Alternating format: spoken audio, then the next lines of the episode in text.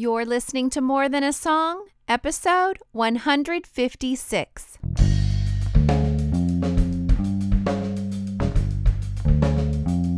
Hello, and welcome to this episode of More Than a Song.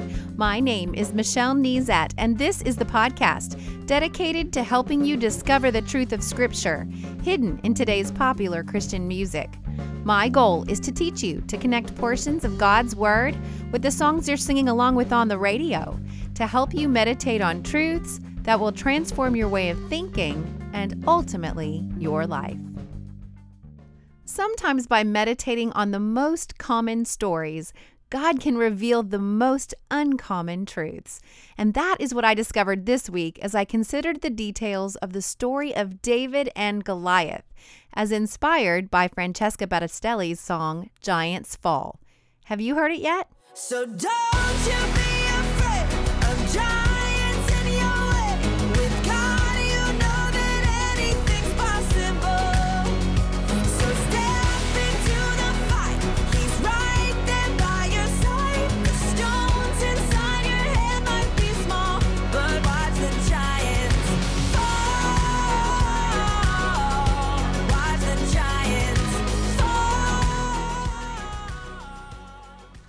to the story behind the song in the show notes. It's pretty great. Um, you can always find the show notes with links to the scriptures I have referenced, additional resources, and a bulleted list of notes that I have taken for you. And you can find all of that at my website, michellenezat.com. And for this week's show notes, go directly there by heading to michellenezat.com forward slash 156. Anyway, Francesca received a request from a young girl to sing at a fundraising event that this young girl was having to support the ministry that she began to minister to women and children in Uganda. And in the letter, this young teenage girl wrote, Everyone's telling me that I'm crazy for writing you, that you're too busy, and that you'll never write back. But I have this organization and I'm hosting a benefit luncheon on Orphan Sunday, and I would love you to be there. Francesca said she was so struck by this young girl's faith because she wrote, Even though everyone's telling me that I'm crazy, the one thing I've learned over these past two years is that when we step out in faith, God does fix things. So you can read or listen to the story behind the song, but Francesca ended up writing this song inspired by not only by scripture, but, but this girl's faith. And the whole story has had me wondering all week what glorious answers do we miss out on because we walk up to the battle line, see a giant, and terror grips us? We get terribly shaken and we turn around and run in fear. So, as I mentioned at the top, I headed over to 1 Samuel chapter 17 to remind myself of the details of the story of David and Goliath. And I always share with you the Bible interaction tool exercises that I use to prepare for each week's episode. I call them bites, Bible interaction tool exercises. Get it? So I'm not asking you to do anything that I haven't already done in my preparation for the podcast. I will, however, suggest that merely listening to this podcast and not putting in putting any of the bites into action is like watching a workout video but not following along. You're going to gain knowledge of how to get in shape, but it won't really change your body. So don't just read the recipe, take a bite.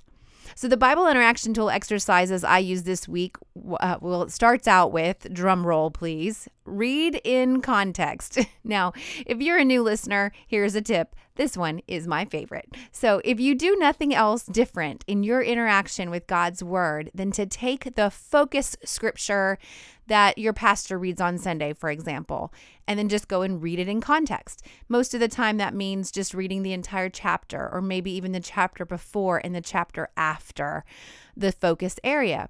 Or take the daily devotional that you're going through, and instead of just reading the verse for the day, read them in context, read the whole chapter. So, or go along with me on this week's exercise and read all of 1 Samuel chapter 17. You'll want to anyway, because that is the entire story of David and Goliath. And you don't want to take just one or two verses out of context here. So, I always add to reading in context the bite or the Bible interaction tool exercise of repetition. Because if I'm going to see something new or to be able to share the details with a friend, for example, I can't just read it once. So read in context and read it often. And then this week, I forced myself to slow down by making a list. So I made a list of observations. And then that's another Bible interaction tool exercise, which is to make a list. And then I was in a place then to take those observations and meditate on them, roll them around in my mind, and really consider them. And then I paired that, the meditation, with prayer. And I prayed that God would speak to me through His Word and through these meditations. And as I began to come to some conclusions, I used God's truths in my prayers. I prayed for my friends, but because I was meditating on uh, David's boldness, for example, I prayed for boldness as I as I was praying for my daughters. Uh, I prayed for God to overcome the taunting of the enemy in a in the mind of of a friend of mine. I prayed that I would recognize an opportunity to be used by God when I didn't walk into the room necessarily with that in mind. So, I'm going to unpack all of these thoughts a little bit more as we delve into the scripture, but I want you to see the power that can be infused into our lives when we immerse ourselves in scripture. We we can't scroll through it um, like a news feed. Okay, you can't read God's word like you do Facebook. Okay, you gotta you're gonna you're gonna get shallow results if you do that. And so it's when we do the work over time that we can begin to see God bringing definition into our lives. So read 1 Samuel 17.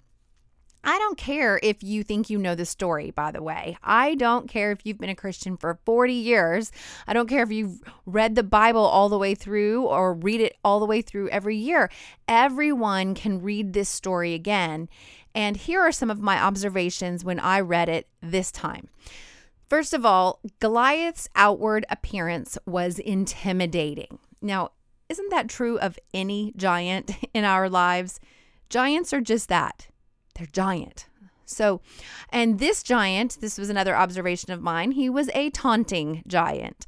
Not only was he big and fully suited up with armor, with an armor bearer holding his shield in front of him and an army behind him, but he had a mouth on him. And I observed the response of Saul's army because it said, when Saul, in verse 11, when Saul and the Israelites heard this, they were terrified and deeply shaken. So, isn't it funny that the taunting of our enemy, which most often is revealed in our mind, by the way, I think I think some of it some of us call it negative talk, but the taunting of our enemy, what we hear is what shakes us and terrifies us. I observed that the obnoxious taunting went on for a long time.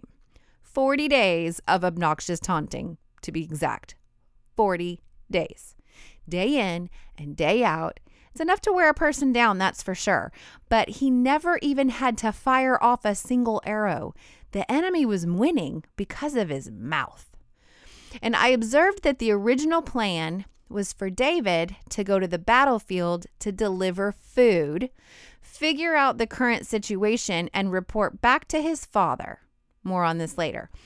Uh, scripture says David, quote, arrived at the camp just as the Israelite army was leaving for the battlefield with shouts and battle cries.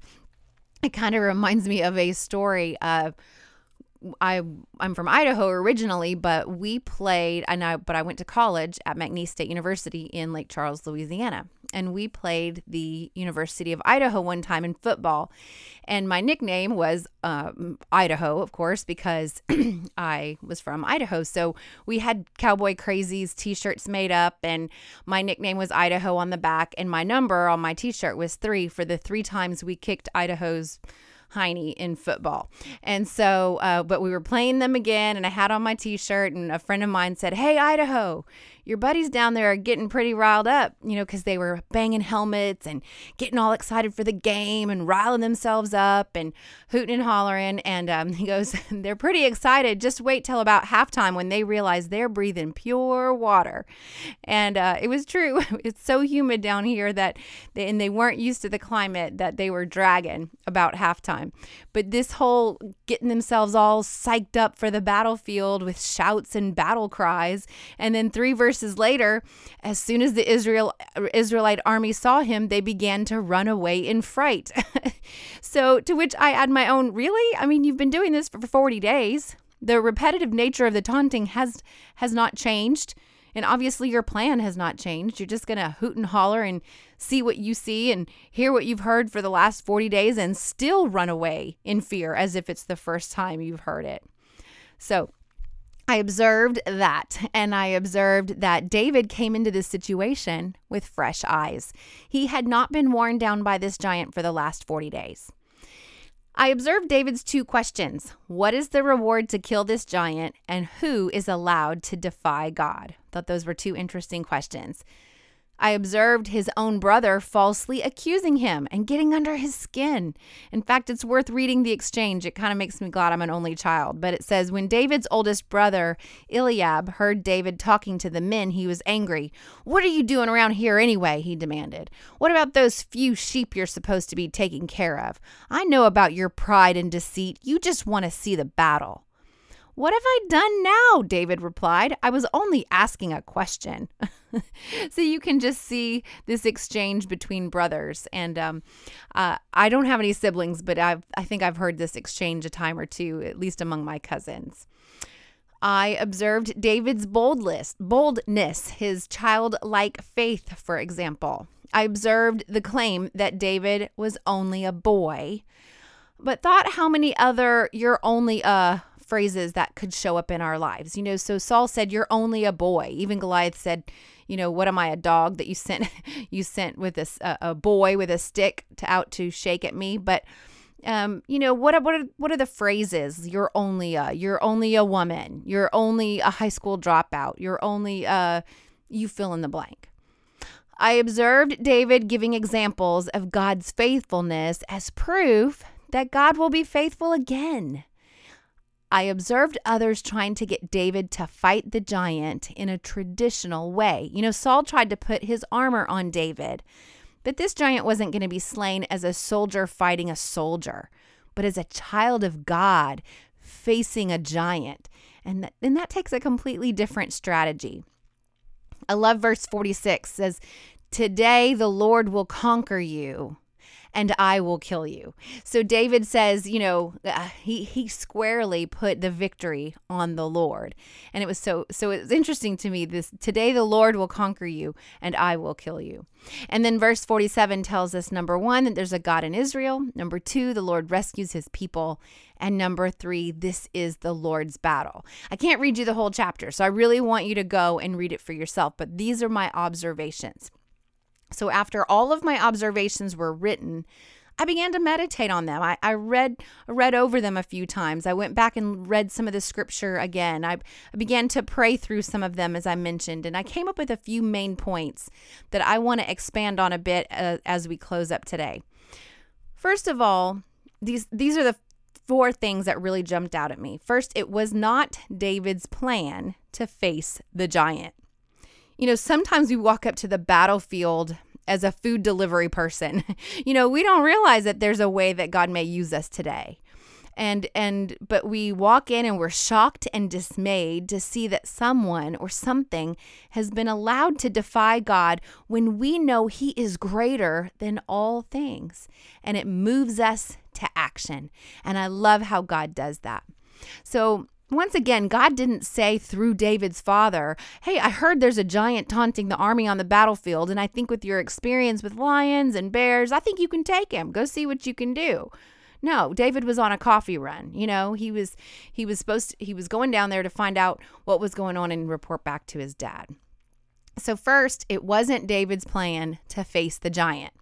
Next, David went in the strength he had. You know, when God called Gideon to do mighty things, Gideon did not feel prepared. and God told him to go in the strength he had. I love that phrase. It comes up for me in my mind often. And David was doing the same thing here. You know, our lyrics say, though the stones in your hand may be small. You know, interestingly enough, God had prepared David for this battle through his experiences as a shepherd. And you never know what God may use in his sovereignty. Sometimes you don't even realize how prepared you are until you are called to face the giant. So, first of all, it wasn't David's plan to face the giant. Second, he went in the strength he had. And then next, the taunting giant wasn't the only thing rising up against David. You know, our song refers to others throwing water on the spark. Well, David's brother did this. You know, David David had this exchange with his brother, but what I love about it is he did not fall for the distraction. He didn't let it discourage him. But don't be surprised when in the midst of of standing up to fight this giant that you've got these other voices coming in against you as well. So it wasn't David's plan to face the giant. He went in the strength he had. He didn't fall for the distraction of negative voices of others. And finally, he remained focused on the real prize, which was God's glory. Now, I'm not going to say that the promise of no taxes and getting to marry Saul's daughter, um, become a member of the king's family, wasn't intriguing to David. I'm sure that it was. But let's read what his response was to Goliath's taunting when he approached him. David replied to the Philistine, You come to me with sword, spear, and javelin, but I come to you in the name of the Lord of heaven's armies, the God of the armies of Israel, whom you have defied. Today the Lord will conquer you and I will kill you and cut off your head. And then I will give the dead bodies of your men to the birds and the wild animals, and the whole world will know that there is a God in Israel. And everyone assembled here will know that the Lord rescues his people but not with sword and spear. This is the Lord's battle, and he will give you to us. To really face the giants, you need to keep your eyes fixed on the author and perfecter of your faith. It cannot be for your glory that the giants are defeated. Soli Deo Gloria, for God's glory alone. So we can learn from this that God may lead us into a battle unaware. We may not know until faced with a giant how prepared we really are. We can't get distracted by the taunting giant or the discouraging voices of those who should be on our side. And we need to keep our eye on the prize of God's glory, that the world will know that there is a God. He rescues his people, and the battle is not ours, but the Lord's. So, what's next? We'll read all of 1 Samuel 17. Take out your journal or some paper and make a list of your own observations. Meditate on key observations and verses throughout the week. And if you're facing your own giant, ask God to reveal how He has prepared you. Keep your eyes fixed on God's glory alone. Step up, and as Francesca sings, though the stones in your hand might be small, watch the giants fall. And then while you're in God's Word this week, let me know how you're doing. Email me, Michelle at MichelleNezat.com. You can hop on Twitter or Facebook and we can talk about what you're learning. Now, before I tell you what song will be featured next week, I want to shout out to dear old friend Victoria from Oklahoma. Hi, Vic. Renata from New Zealand, Valerie from Iowa, Jerry from Ontario, Ontario, Canada, Stephanie from Manitoba, Canada, Liz from the UK, Robin from Louisiana, Margaret from Australia, and Leslie from Kentucky. These are my newest subscribers to my website welcome. Now, the benefit of subscribing is that uh, once a week I will email you.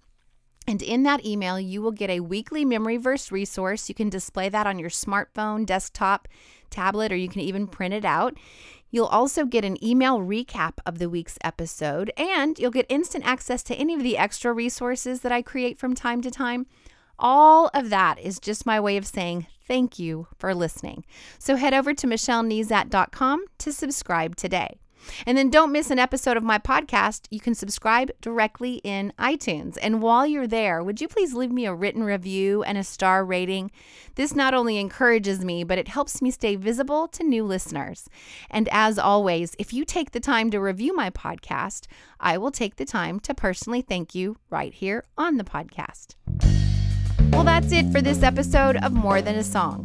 Next week, I will use the song Life is Short by Switchfoot. This was a listener request from Stephanie. So, if you liked this episode, however, would you mind sharing it with others? I've made it really easy. With just one click, you can share via Facebook, Twitter, or email.